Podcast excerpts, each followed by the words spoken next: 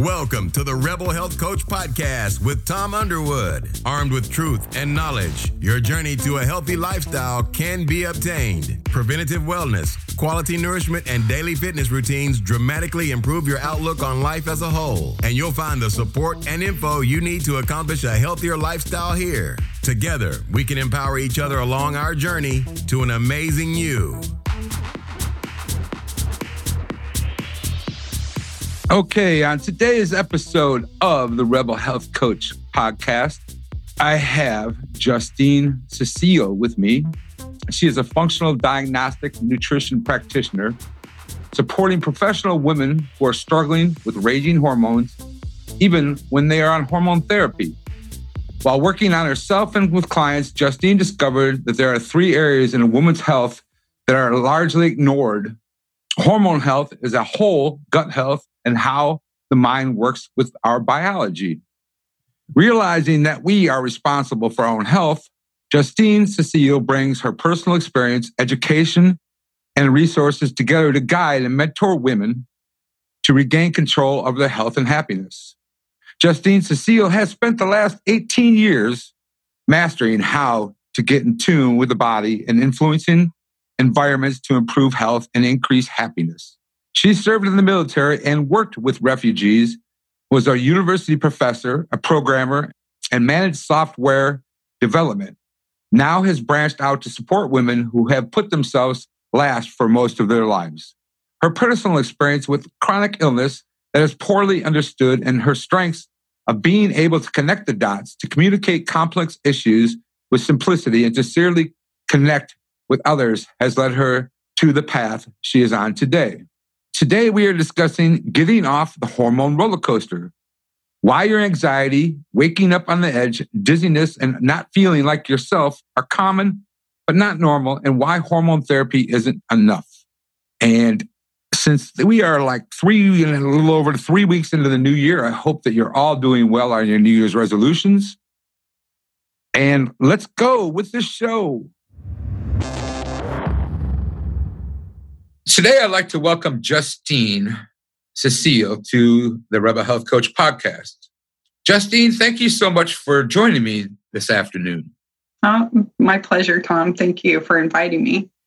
Before we dig into the hormone roller coaster or getting off the hormone roller coaster, I'd love to hear your story on how and why you got into this field of functional medicine.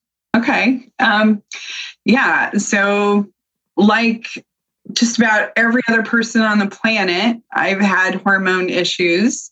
I've had hormone problems pretty much my whole life, but I never really thought very much about it. You know, I took the medication and stuff that they gave me. I was on birth control even before I had my first period. I, I couldn't tell you the details because I was a young, you know, young girl, but they started my period because they were trying to correct some issues that I was having. And then I ended up having a full hysterectomy in my late 20s. You can imagine going into the hospital with your wife while she's going in for an exploratory, and then you having to decide while she's under whether or not she loses her her uterus or not. You can imagine my poor husband was having a wow a day, and it was on a it was on it was actually on Valentine's Day of 1993. So it was a pretty rough day for him that day. But anyway, so I've always had problems, but I still really never really thought about hormones a whole lot because, you know, they're hormones. We we all have bad periods, we all have ups and downs. They just do what they do, right? Well, when I was in the military, I was an E7 running troops in and out of Bosnia, doing all these things, and my body started to give me some problems. I started freezing up. I couldn't move my left arm my left leg started having some problems, chronic pain, and I ended up being discharged. Eventually, I was diagnosed with fibromyalgia. Now, the thing about fibromyalgia is, you know, chronic pain, medication all the time, can't sleep, you name it. They've got people with fibro have the symptom of something. I mean, it's just crazy. You can't regulate your temperature, you can't do anything. But over the course of time, while I was trying to work it out myself because doctors really weren't helping me and I refused to go on disability, I basically started discovering how my hormones were at play here because fibromyalgia has a lot to do with the hypothalamus, which is the bridge between your brain and your endocrine system.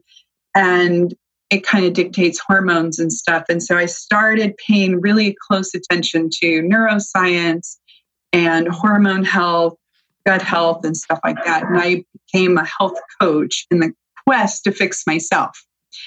But a few years ago, I actually lost both my moms in a period of like six months. And both of them died relatively young. One was 68, one was 73. And they both had had hormone problems. Uh, one died from a heart attack, but she'd had weight problems, hormone problems for years and years. And my my mother, who died of ovarian cancer, which is a hormone sensitive cancer, she also she had had thyroid cancer and all kinds of hormonal issues her whole life. And so when this was all going on, I just started questioning, hey, look, you know, all the stuff that I've gone through and all the stuff that my mothers are going through I just decided when I went back to work, work just wasn't where I needed to be. So I decided to do this and I got into hormones. Um, I work and still do with a lot of people with fibromyalgia. But the thing about it is, is that all conditions, whether it's emotional or physical connect, has a hormone connection as well as a gut connection. The hormones are really at the center because they're the messengers through your body. So I just started going in this route. It just made sense to me and it's changed my life. And hopefully, I've influenced and impacted a lot of women and will as they continue. Okay. that's a that's a story. wow. I know a lot of women and men feel like their hormones are out of whack. What exactly is a hormone roller coaster? When I talk in terms of a hormone roller coaster, I'm talking in terms of, you know, how especially women, we we can't regulate temperature well. So one minute we're we're sweating, the next minute we're freezing. But men go through these things too. So you're wired but tired. So here you are, you're exhausted, but you can't sleep at night. You're putting on weight. You're getting acne for, you know, a few days a month or or something. It's just kind of like your emotions are all over the place. You just kind of know that you're not doing well, right? You have anxiety, you're always on edge, you're feeling a little bit disoriented with yourself, a little dizzy maybe sometimes. You're just not feeling like you know you should. And a lot of times people think as we get older, especially as we're going through perimenopause or menopause, and even men, they go through their own form, right? Men usually their testosterone starts to level out lower, you know, as they age as well. They think that it's common, so it's normal to go through all this stuff. But actually, just because it's common doesn't mean it's normal. It actually means that your body is unable to deal with these fluctuations and is getting really mixed signals. Okay. Yeah. And that you know, as a man, I'm 59, so I'm old. You're not old. you just might feel older, but you're not old. but I know, I know this this menopause and andropause is yes starting to start uh, younger and younger. Yeah, because of some of the things we have in our environment. Mm-hmm, but mm-hmm. and I know for my myself personally, when when my hormones, my testosterone levels aren't in at a level where I need them, I get right. brain fog, I get cloudy thinking. I, I've, you yeah. know, I, I'm on that roller coaster. Yeah. So, yeah. Why are menopause and low testosterone such a problem? Yeah, if we take a look at the big picture and we're looking at things, you know, we're saying, hey, they're happening more and more, right? It's, it, people are getting younger. And I'm really glad we're talking about this in terms of both men and women, because I normally work with women. I do have some men uh, that I work with, but I'm really glad that you're talking about this for men because this is a big deal for men too. Uh, it just happens to be something people don't talk about a lot, mm-hmm. right? And even menopause, very few gynecologists specialize in menopause and stuff. They all want to do fertility and, and stuff where they think the money is. But so this is really an area for all people, especially since we live so long. That we need to address this. But if we take a look at what's really going on, so everybody loves to think that hormones are the problem, but they're really not the problem. It's a natural thing that our body is doing. As we age, we're no longer fertile. It's not really a good thing for us to be having babies at a really old age, right? Our bodies are, are broken down a little bit more. We're not as fast. We're, we're unable to care for them and protect them, right? So humans have been on the planet for, you know, millions of years right and and they had to deal with the environment and all these different things so one we didn't live as long of course but two if, if you're old you can't really care for that child so it's kind of a natural thing that we don't need so much of the reproductive hormones going around right right I certainly don't want to have a period for my whole life and live till I'm 100. you know, I don't want that. So so, this is something that's a natural thing for our bodies to start doing, and yet it causes so much craziness. And it has nothing to do with the hormones itself because this is natural. We might feel a little fluctuation here and there, but not quite to the same degree that we actually are. So, what is causing the problem? Well, you mentioned it yourself. I mean, we're exposed to all different kinds of things, right? Toxins and stuff like that um, we have stress in all forms coming at us in ways that are completely different than what we had as we came through the ages. And it's a little bit, it's causing us to have a lot of hormone signals that are getting, you know, they're becoming conflicted. We're also not taking care of ourselves. Our diets are completely different than they were a hundred years ago. And, and so our bodies are just not able to compensate for all this mm-hmm. stuff because we're not giving them the resources that they need. We're not giving them the space that they need to actually do what they do, which is heal and repair and find homeostasis. So, you know, when we're looking at all of these irregularities that we're having, we just kind of need to look a little bit deeper and we need to start thinking in terms of what is it my body is trying to do. And once we start doing that, we can start working with our body to help it out. But it does take a few few steps, right? Right. Can't do it on its own.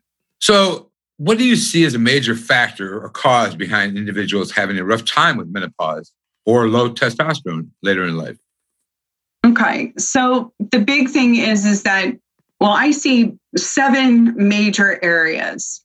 Okay. okay. And and what these are is one, if we start looking at things like inadequate sleep, um, not getting enough rest. I mean, during the day, I'm not talking about sleep. I'm talking about just resting our nervous system and just our poor energy management. Period. If you you watch an animal, right?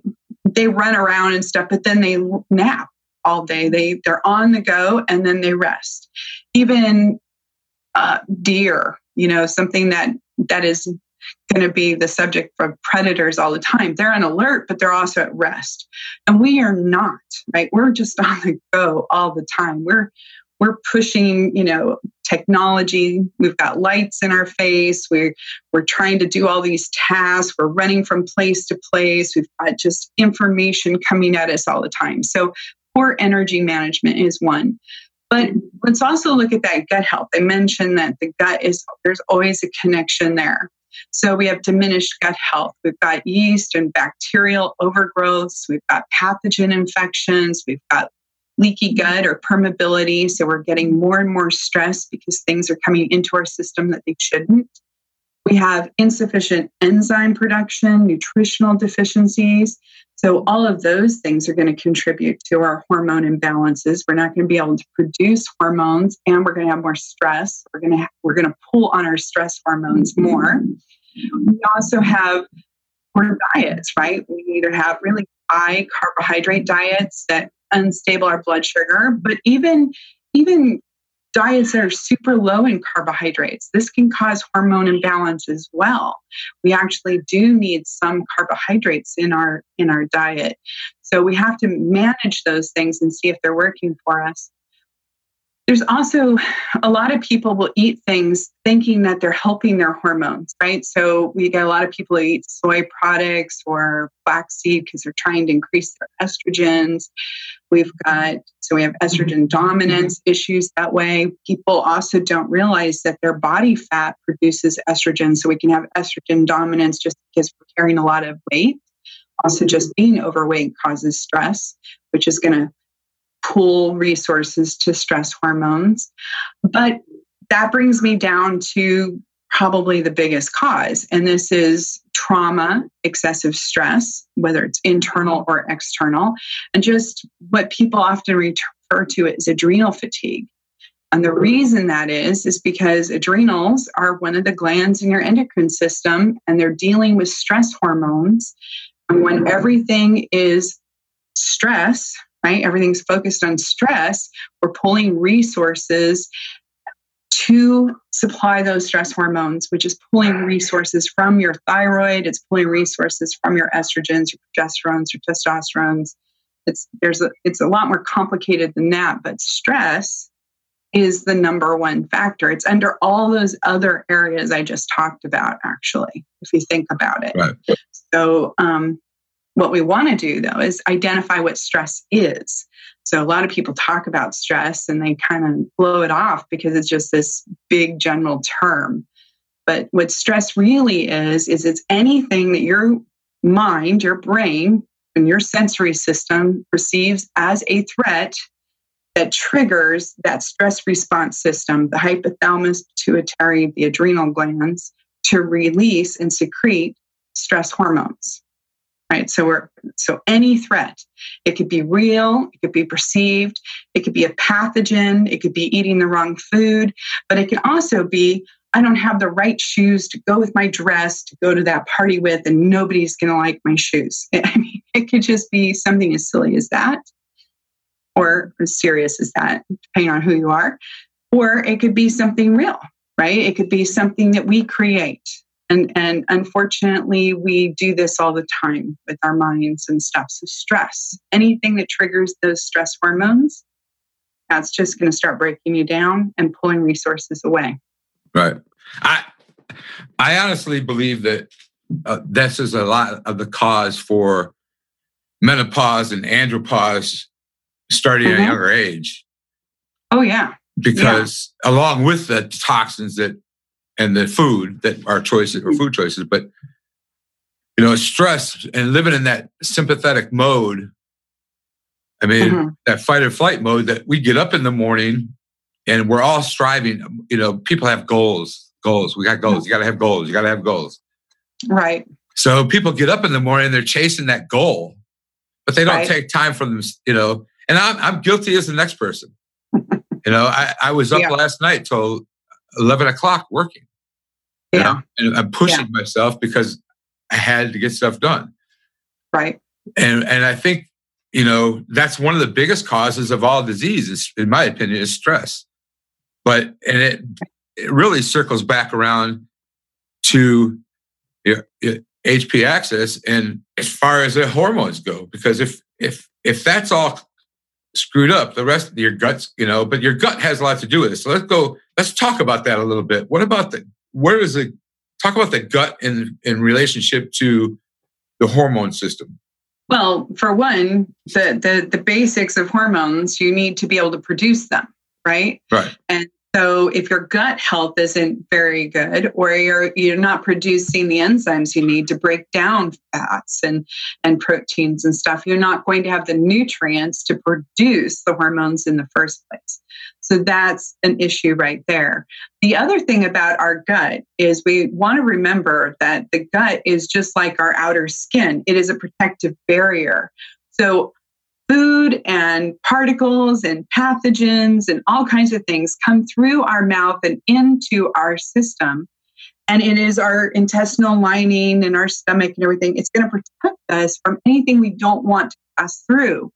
But if we have rips or tears, just like you get cuts and scratches on your skin, if we have those on our intestinal lining, that is going to allow particles and toxins and and pathogens and stuff to enter into our body. And that's going to trigger the immune system, right? And that's going to trigger stress response because now you've got a threat going on. So, right there, just the health of the, the lining and the organs and tissues and stuff through the gut, through the digestive tract is going to be imperative to your ability to withstand stress also right so one you've got you need the nutrients and two you want to maintain that barrier. And then three if you've got dysbiosis right where you have either good or or bad bacteria that are overbloomed within your gut so you're not breaking down foods properly or you're producing metabolites that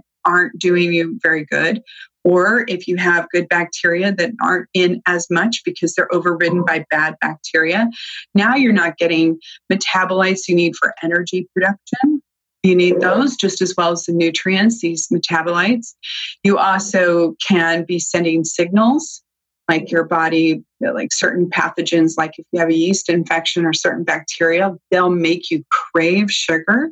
And so now you've mm-hmm. got a higher carbohydrate diet, and it's because you've got a dysbiosis in your stomach, right? If you've got pathogen infections inside your intestinal wall, or, or let's say you have an H. pylori bacteria that's causing you to have acid reflux. Not only is the barrier hurt, but also you're not digesting stuff and it's causing you stress because of the acid. So now anything that goes on in the gut is going to affect that HPA axis that you're talking about, right? It's going to trigger that stress response system. The other thing is, is a lot of things are going on in your gut. Those bacteria, the microbiome, they're responsible for helping you produce the feel-good chemistry, these neurotransmitters like dopamines and serotonins and GABAs. They also help you produce melatonin, which is the hormone that helps you sleep and calm down and rest at night. So if your gut is out of whack, you're causing all kinds of stress, right? You've created, uh, you know, a threat from all different levels. And so that's going to cause problems. I mean, that, that's something that a lot of people miss. I mean, yeah. and, and including, I mean, allopathic medicine doctors, bless them for mm-hmm. being doctors because mm-hmm. we need the doctors for triage. Right. But a lot of a lot of doctors and practitioners like yourself and myself miss the we miss the gut sometimes, but that's where, in yeah. my opinion, that's where we should start in a lot of these cases. Yeah. In the functional medicine world, gut is kind of king, right? right? This is where everybody is.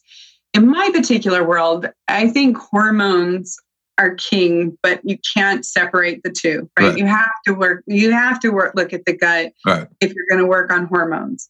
The reason why I'm kind of more hormone focused though is because hormones are the messengers they're the things that tell things to what to do throughout your system right? They they target organs and tissues and say absorb blood sugar or do this or do that. So they're the things that are managing what's going on in the body. And so that's kind of why i focus there but i but you can't separate the gut and the hormones right? You always have to have it in there. So i think of them as a really close knit partnership. Okay. Um, that makes sense. Yeah, it does make sense. I, Why? I do okay. always pay attention to the gut. Yeah. Hippocrates was a very, I mean, what is it, 2000, 200 BC? Mm-hmm. When he said all disease begins in the gut. Yeah, yeah. So, yeah. Anyway. And he's, and, he, and he's right. right. I'm not. I'm not saying that the gut's not king. Right. I just. Well, Right. The hormones, the hormones and stress for me, you know, because stress and hormones are the same thing. I get right? it. Yeah. Yeah. I get it. Why has it become normal that women should expect a natural part of the reproduction health to cause such problems? Yeah, it, again, I think it's just because it's so common. Uh, people consider common to be normal, which is unfortunate because you know, it's not normal. It, you know, if we really think about what nature wants for us, nature is not going to want us to be super fatigued. nature is going to want us to sleep well when we can sleep well so that we have the energy to run when we need to, right? So nature wants us to survive. Nature is not about tearing us down, it's about keeping us in a healthy state so that we can survive longer. And so when we look at something like menopause and andropause and stuff like this, and everybody's got it, we just think, well, we're just like everybody else, right? And the brain mm-hmm. does that. The brain is all about us being part of the tribe, being part of the group right? The brain, it, it, it's actually a necessity for us to fit in. So if it looks like everybody's having it, then we fit in. So we're, we're it's normal. It, that's the thing. But remember, you know, for millions of years, we were out there in the savannas or wherever we were. We had to to stay in a group. We had to be part of the tribe and part of the group. We still do today. We are not happy and we're not we're not able to do everything if we are outside of the group. We need to be in the group. The problem is is that we start looking around and everybody's got the same problem we consider normal, you know, common to be normal. And we're not we're not thinking beyond that. But we we can and we should. Okay, let's let's back up and take this as a, a person coming to you. What are some of the first steps to correct this problem? as a as a as a client? This is a really good question because people really need to know what it is that they should do because in, in my practice my philosophy is is we are the designers the creators of our own reality of health and happiness but we can't do it alone right? We all have gaps in our education and our knowledge base.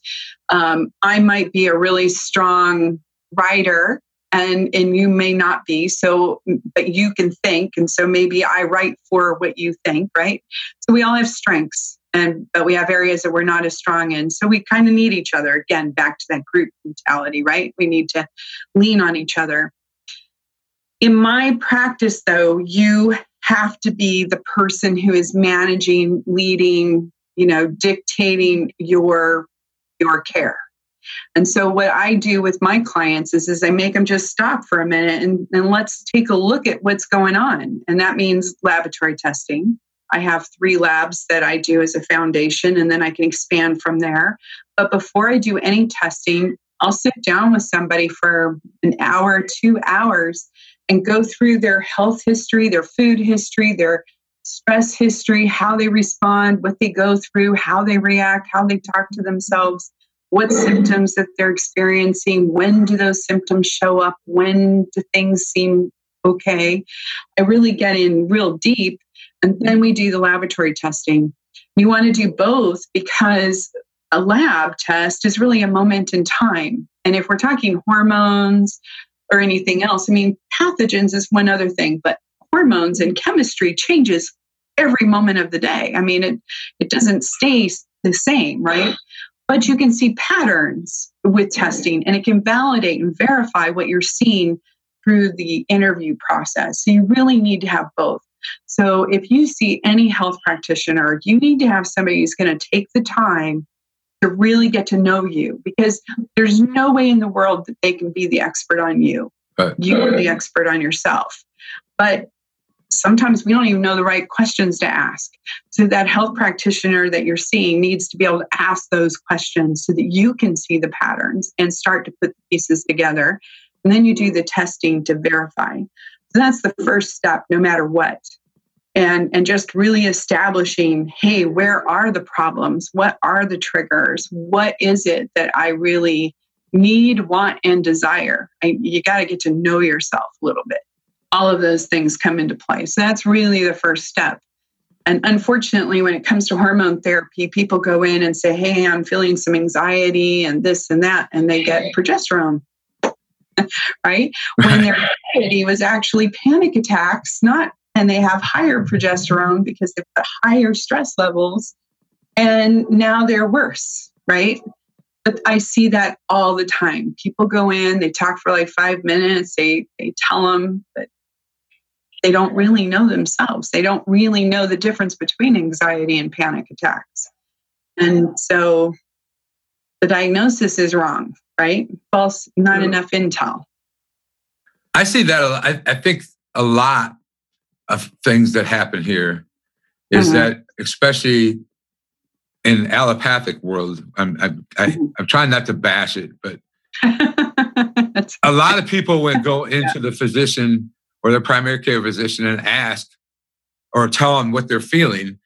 The first yeah. thing they do is get a an, an anxiety pill or uh, it's okay antidepressants, antidepressants, yeah, yeah, an SSRI, right? And the doctor and and you get put on that and and that just snowballs the rest of the system. Right. Right. And, and that's a sad reality of it. It is. And and and it's not always the doctor's fault. No. You know, the doctor has so much time and they're listening to you.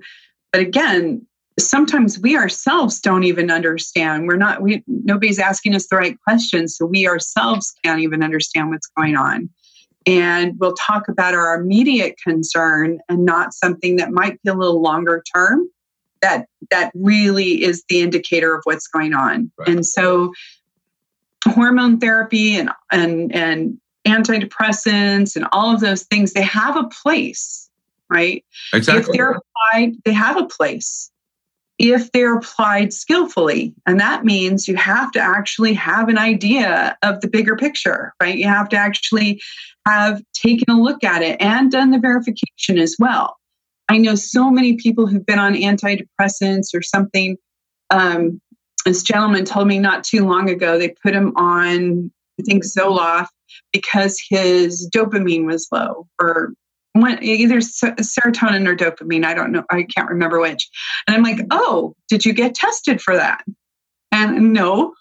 And I say, well, how do they know? Well, he just, I, he, I told him a few things about what was going on. That's what he came up with. And I went, oh, okay. Well, did you do anything with your gut to see if your gut can produce those in the first place? No.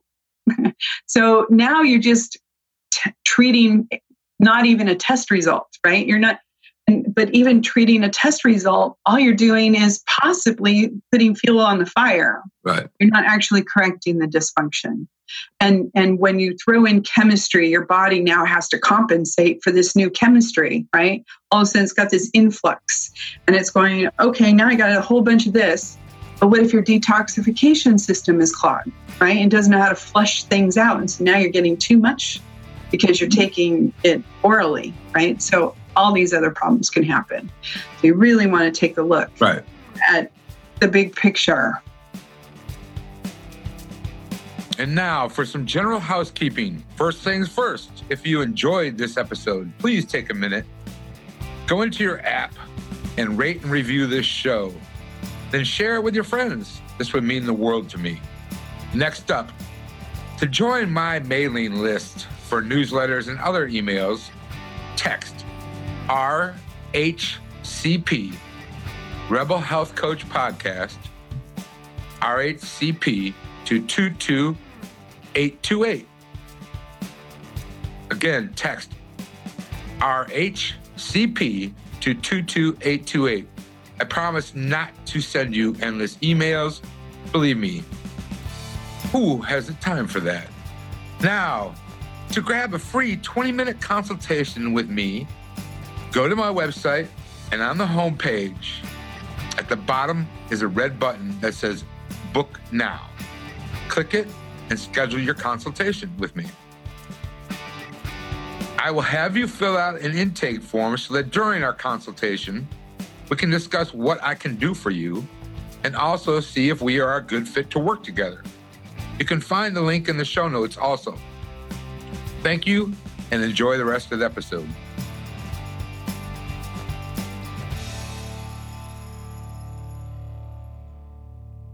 This is let's talk about testing for a minute. Mm-hmm. And this is something I see as in my, you know, you go to the physician, they run a blood panel, they run a CBC or you know CMP, yeah, yeah. and and then they run for men they usually run testosterone, right? So let's talk about this. This is something that really is my pet peeve, but okay. is it is the levels like my yeah. my I mean, I'm going to use myself as an example. My mm-hmm. testosterone was 225. Okay. And in according to the ranges, 225 is normal. Right. but, it's normal. Yeah. So, so people walk away and said that my doctor said it was normal. Yeah. But I still feel like shit. Well, we get this all the time on the women's side when we're talking thyroid, right? Thyroid is a perfect example for women. Yeah, this is this is this is the thing. So those ranges are based on a population of people who are not complaining about certain symptoms. That does not mean that they are without symptoms. Okay. So let's just say I have fatigue, but I don't complain about it because I just think the reason why I'm fatigued is because I work long hours and I don't realize mm-hmm. I have a problem, right? So I'm not complaining about fatigue, but I'm now in the pool, even though my melatonin might be really low and I might have a pathogen, which is create, you know what I mean? So I'm not a normal, I'm not a normal person. I've got issues. I'm just not complaining about them because I'm back in that crowd mentality of it's mm-hmm. common, it's normal, right? So that's what unfortunately happens with these ranges a lot of times. Um, is we we think okay we're in this range of normality but that's because it's a pool of people who weren't complaining that they had a thyroid problem right? Right. The problem with thyroid, though, now I'm gonna I'm gonna kind of scoot out of here a little bit just to talk to you so I can illustrate why optimal is is better and why you need to look broader than just looking at your thyroid hormone, the THS, right. the TSH is what. So the thing is, is that if you've got a stress problem, right? You've got chronic stress and you've got lots of cortisol floating around there. Cortisol loves the same cell receptors that thyroid does. Cortisol happens to be more of a survival hormone, and thyroid is more of a strive hormone.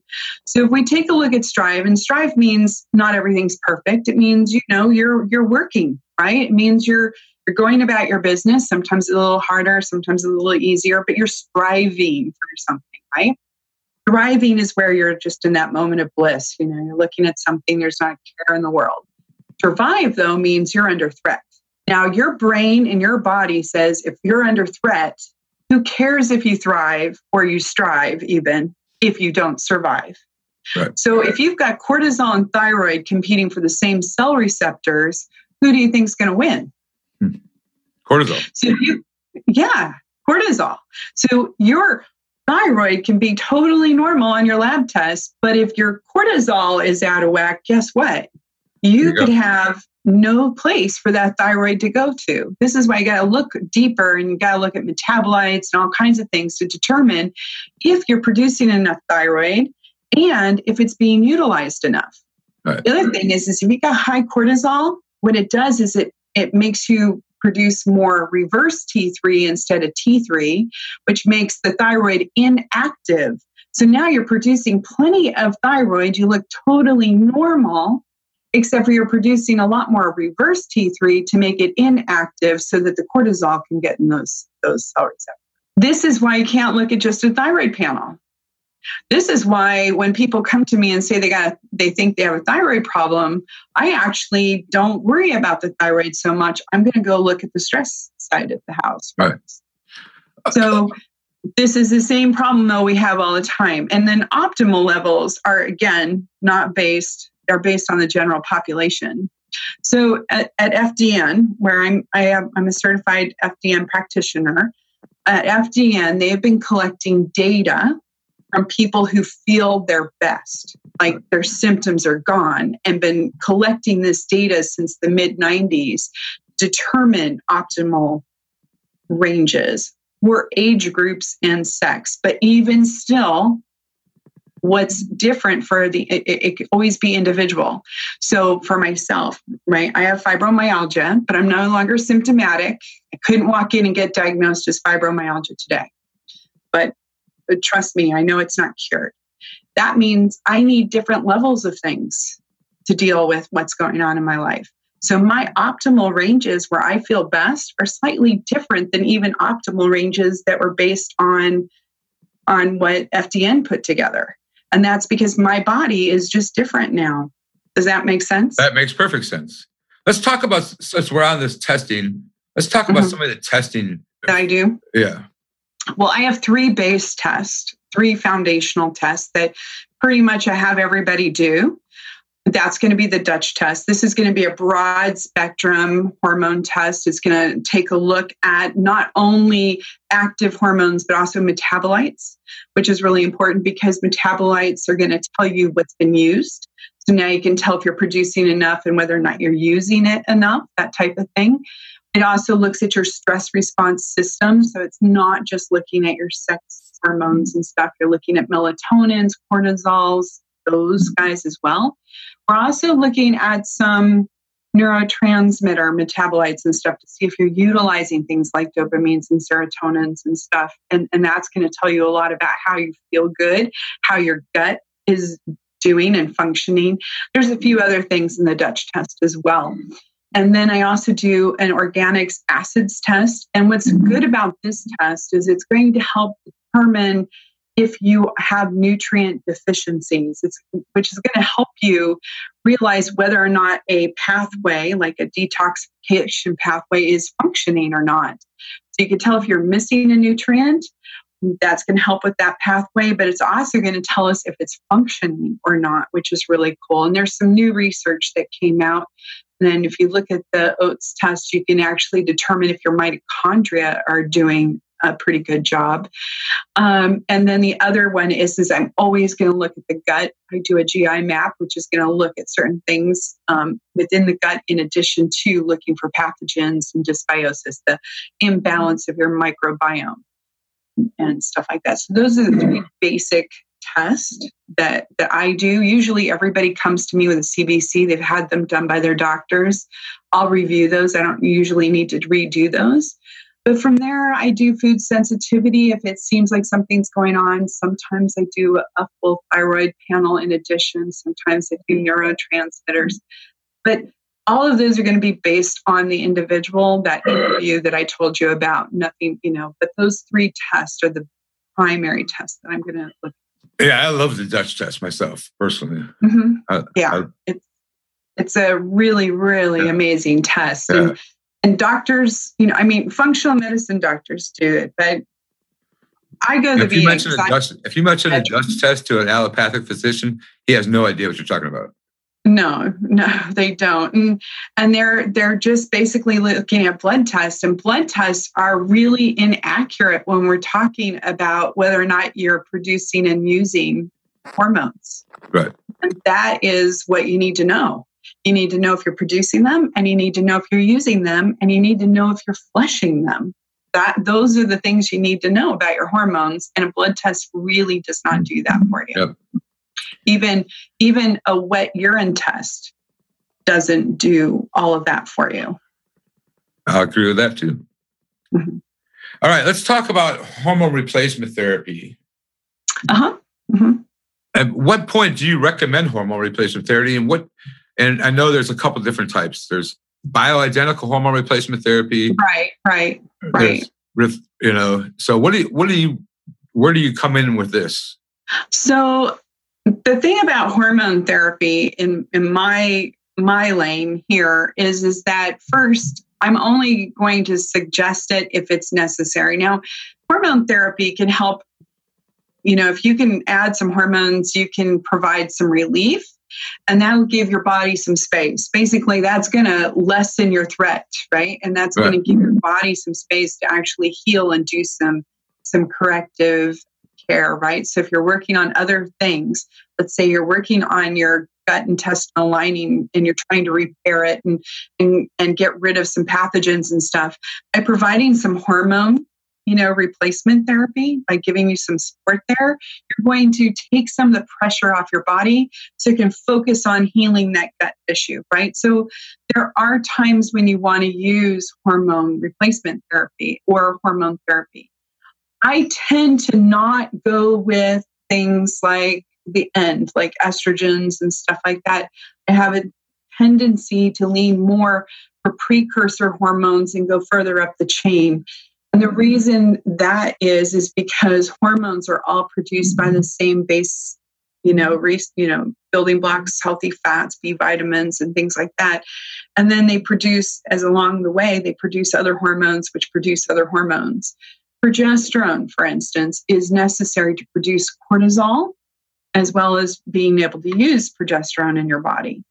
And so you produce progesterone in your ovaries, but you also produce a little bit in your adrenal glands. And before progesterone, you need things like pregnenolone.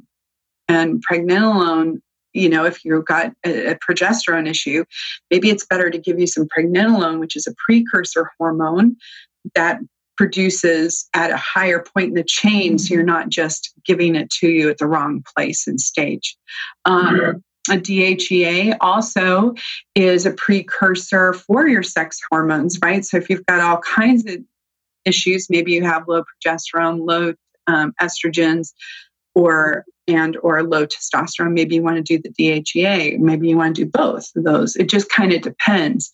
The hormone therapy is really good to provide some relief, right? Give give your body some space to do the other things and and so it supports corrective care in that sense right but it should never really be long term it should never be like forever it should always have a very targeted reason and it should be monitored that's it, it needs to be skillfully applied is, is i think the monitoring part is where a lot of this gets goofed up. Yeah yeah. I see so a lot of you see more talk about estrogen dominance right. and and stuff like that out in the world and and there's a lot of it. But what I've been seeing a lot more of, and this is something I personally experience, this is why I recognize it, is progesterone dominance in a way. Actually, you might still have higher amounts of estrogen than progesterone, but the ratio is off. And so when you have high amounts of progesterone, it can actually turn pretty nasty. And if you explain it wrong, it sounds like estrogen dominance, but it's not. It's progesterone is the problem. And people love to give people, medical people love to give people progesterone because it's the calming hormone. It's the one that mellows everything out. But unfortunately, if you got too much of it, you have real panic attacks, you have real issues. And it can, you know, I, I've written a blog post about how you know, I would kill you if you walked in the kitchen and I had a knife in my hand when I was on, had too high progesterone. I mean, it was like everything irritated me to no end. And it, and so it can be misinterpreted as estrogen dominance, whereas it's progesterone is the issue. So you really, really want to monitor and stuff because as your body is making corrections, so too your hormone levels are going to start making corrections right? Right. As a practitioner, mm-hmm. what do you see as a way to address this all the best way? The best way. So, really, I, I think I mentioned this earlier. The, the biggest thing is is that you got to get to know yourself. Right. You you as the individual need to learn how to be really aware of what your sensory system is telling you because your negative thoughts and all these feelings that you're having, right, they are actually your subconscious talking to you. They're telling you some really important information, but we push things off. We don't have time. I've got a headache. I'm not paying attention. Mm-hmm. I've got no willpower here. I can't do it, but I got to get it done. So I'm going to muscle through it. You got to pay, start paying attention to those things because this is your subconscious telling you something is wrong. Something in your world is not right. Okay. And I know this sounds really counterintuitive because we're talking hormones, right? Aren't we supposed right. to talk about food and diet and stuff like that? The hormones are messengers. They are talking to you and to parts of you at all times. You gotta listen. Right. That's, the, that's, the, thing. You gotta know what is being said. I, I know that sounds weird, and no, it's not. But you gotta know. Then the other thing, the next step really is getting to know yourself. And what this means is understanding your history and how you react, what your behavior is. A lot of times we think we know something, but our behavior says something completely different. This is why people think they self sabotage all the time. I know to eat this, but all of a sudden I'm eating cookies. Well, your behavior is telling you the truth right? And your behavior is telling you that you need something or that you desire something, and what you want is what you're consciously thinking has nothing to do with the other two, and your subconscious rules. Forget your conscious mind. It, it's it's it's last in line, right? So you can muscle through it sometimes, but your subconscious, if you need something, is going to take over. And if you really desire something, that subconscious mind is going to get it for you one way or the other. So you got to get to know yourself a little bit. And then, you know, you don't build a house by asking people, well, what would you do if you built the house? Well, I'd use this water heater and I would have my bedroom wall facing east and I and then build the house, right? And that's what people do. They go on Google, they talk to people, they get all this advice, but they got no plan. Right. right? You, you got if you're gonna build a house, you gotta have a plan. You gotta have a set of things. You've got to put it together. And then you got to be skillful about applying it, right? And, and then you got to check in with yourself. You got to always be centered and, and say, is this working for me or not? It, you know, I'm eating a diet that I'm told is really great for hormones, but you know what? I'm freezing all the time. Uh, something is wrong. It's not working for me. Something is still off, even though I'm following the advice. So you still have to check in with yourself because you are the expert with you. And this is what you would do if you were on a job, right? You if you were building a house, if you were doing a project, you would have to you know be aware or identify the problem or the goal, right? You have to know yourself. You got to analyze the thing. You've got to plan, clear the way to know what it is you're going to do, what steps. You got to do the steps. And you always got to check to see if it's still working, if it's still valid, right? You, this is the same thing you would do at a job, but we don't treat our lives that way. We're really chaotic with our lives. You know, one day we're a paleo person, the next day we're a keto person, the next day we're like, oh, fuck it. You know, like we don't have a plan. We don't know ourselves. We don't do our thing.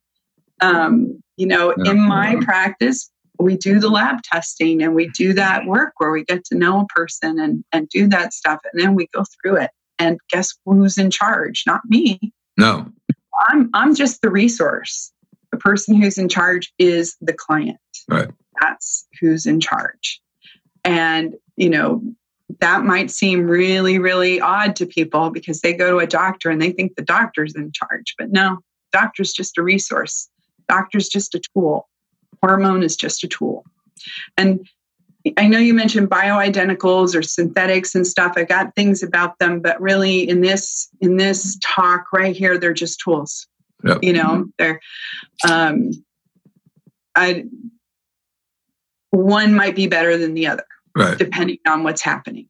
You know, and that's right. that's how I see it. All right, Justine, in closing this out today, what would you like to say and leave the people listening as a message?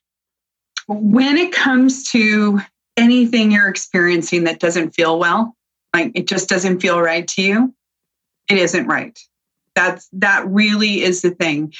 Forget that everybody has, you know, digestive problems when they eat too much broccoli, you know, or something, right? Forget that. That that's just bogus. If it doesn't feel right to you, it's just not right. I've met women who've said, I've had constipation my whole life and they think it's totally normal, but they want to talk to me about hormones. I'm like, no, no, no, we're addressing constipation. Uh, this is not right, right? I have so to hand clap on that one. so if it doesn't feel right to you, it is not right. You are the person in charge and you are the person who can determine what's going on. And if you're not getting the help that you need or the resources and it's just not working for you, it got to mm-hmm. keep going that if I had left myself to my doctors, and I want you to know I love my physician that I have. I have a VA doctor I adore, but guess who's in charge? I am.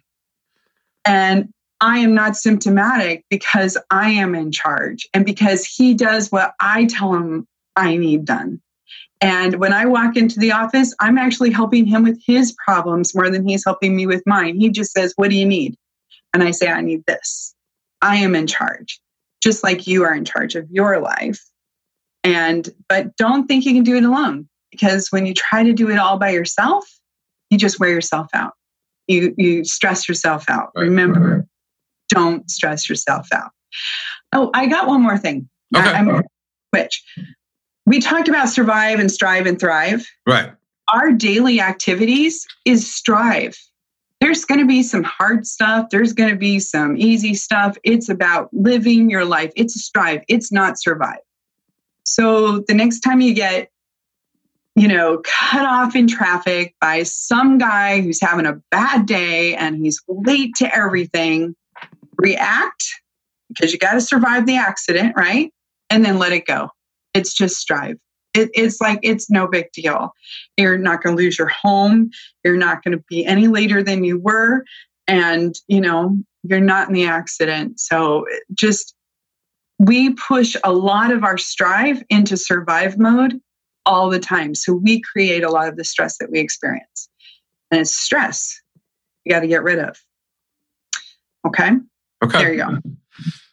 Now, I, thought of something for me. it is a big deal. it's I mean, a big deal. It is a big deal because that's where a lot of the wheels fall off. We create so much of it. And honestly, it's okay for that initial reaction. You know, it, I'm going through an IRS audit right now. This is the second time I've done it. First time I didn't handle it very well. This time I got it and I said, "Oh, those assholes!" Right? Sorry, those jerks.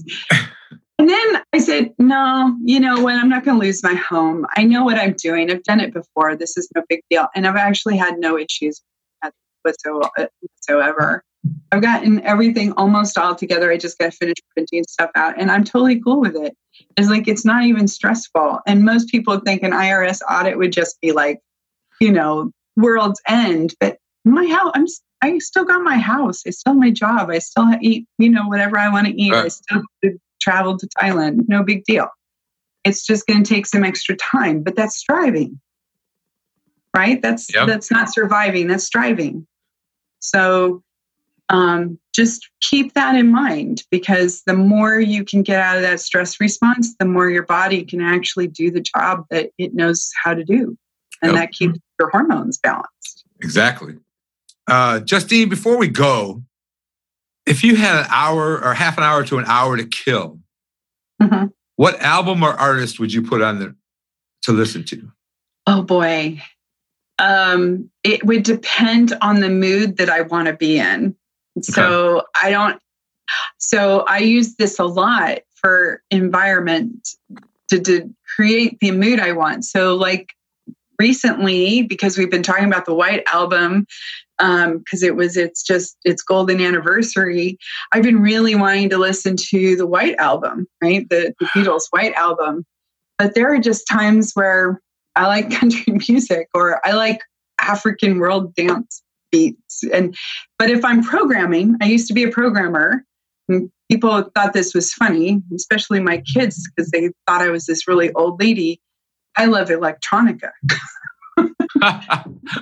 electronica and programming goes perfect together. Oh my me. goodness. But it just depends on the mood that I want to be in. Um, you know, sometimes I feel like dancing, sometimes I feel like mellowing out. So it just kind of depends. Yeah, yeah, yeah, I agree. I mean, the White Album's a great album. Yeah, yeah. So I was listening to NPR about it because they were talking about the golden anniversary, and, and I was just like, oh, yeah, I love that. So I've been listening to the White Album a lot. I might go. I might put that on this afternoon. Yeah. You, where are you? Where, where where are you located? I am located in California. I'm in Monterey, which is a okay. couple hours south of San Francisco on the coast. I saw the Grateful Dead in Monterey. There's a lot of Grateful Dead in this area. Yeah, they're from the Bay Area, and my husband happens to be a Deadhead. So um, little trivia. He rowed a boat with a friend of his. Uh, he was in a race in 2016 from Monterey to Hawaii. So no sails, no motors, just arm power. Um, the only power they could have was solar power for their water generator, right? Their desal thing that they had on board. And um, he listened to the dead the whole way. Wow. that was like the only thing he had was the dead. So I can't remember. I think it was 86. I saw them in 85 or 86. I saw them in Monterey for three days. I was Yeah, you you very they were they were in this area a lot. I yeah. was in the military at that time, so I wasn't around. I was my husband and I went to to school together and stuff, but I wasn't around. I, I went off in the military. So yeah.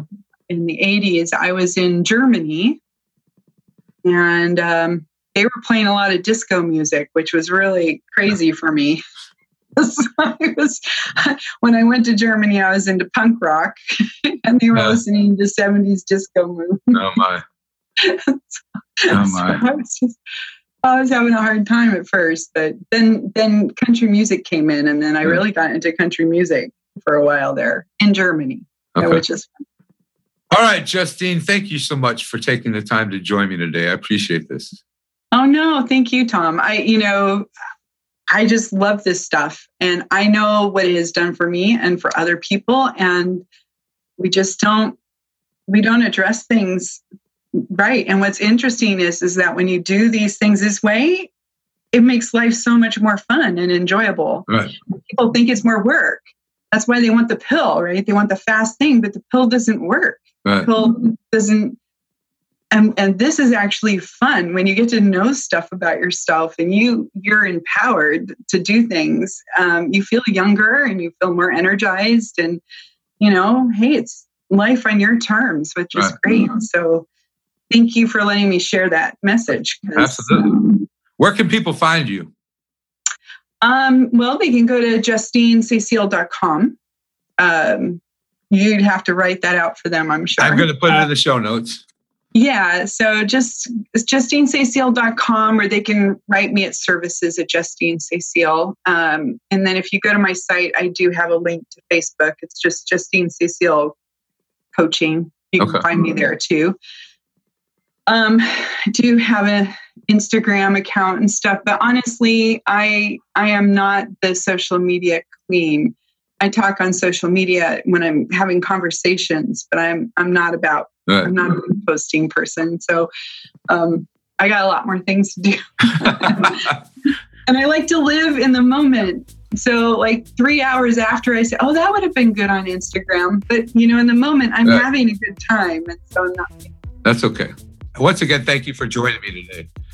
Yeah.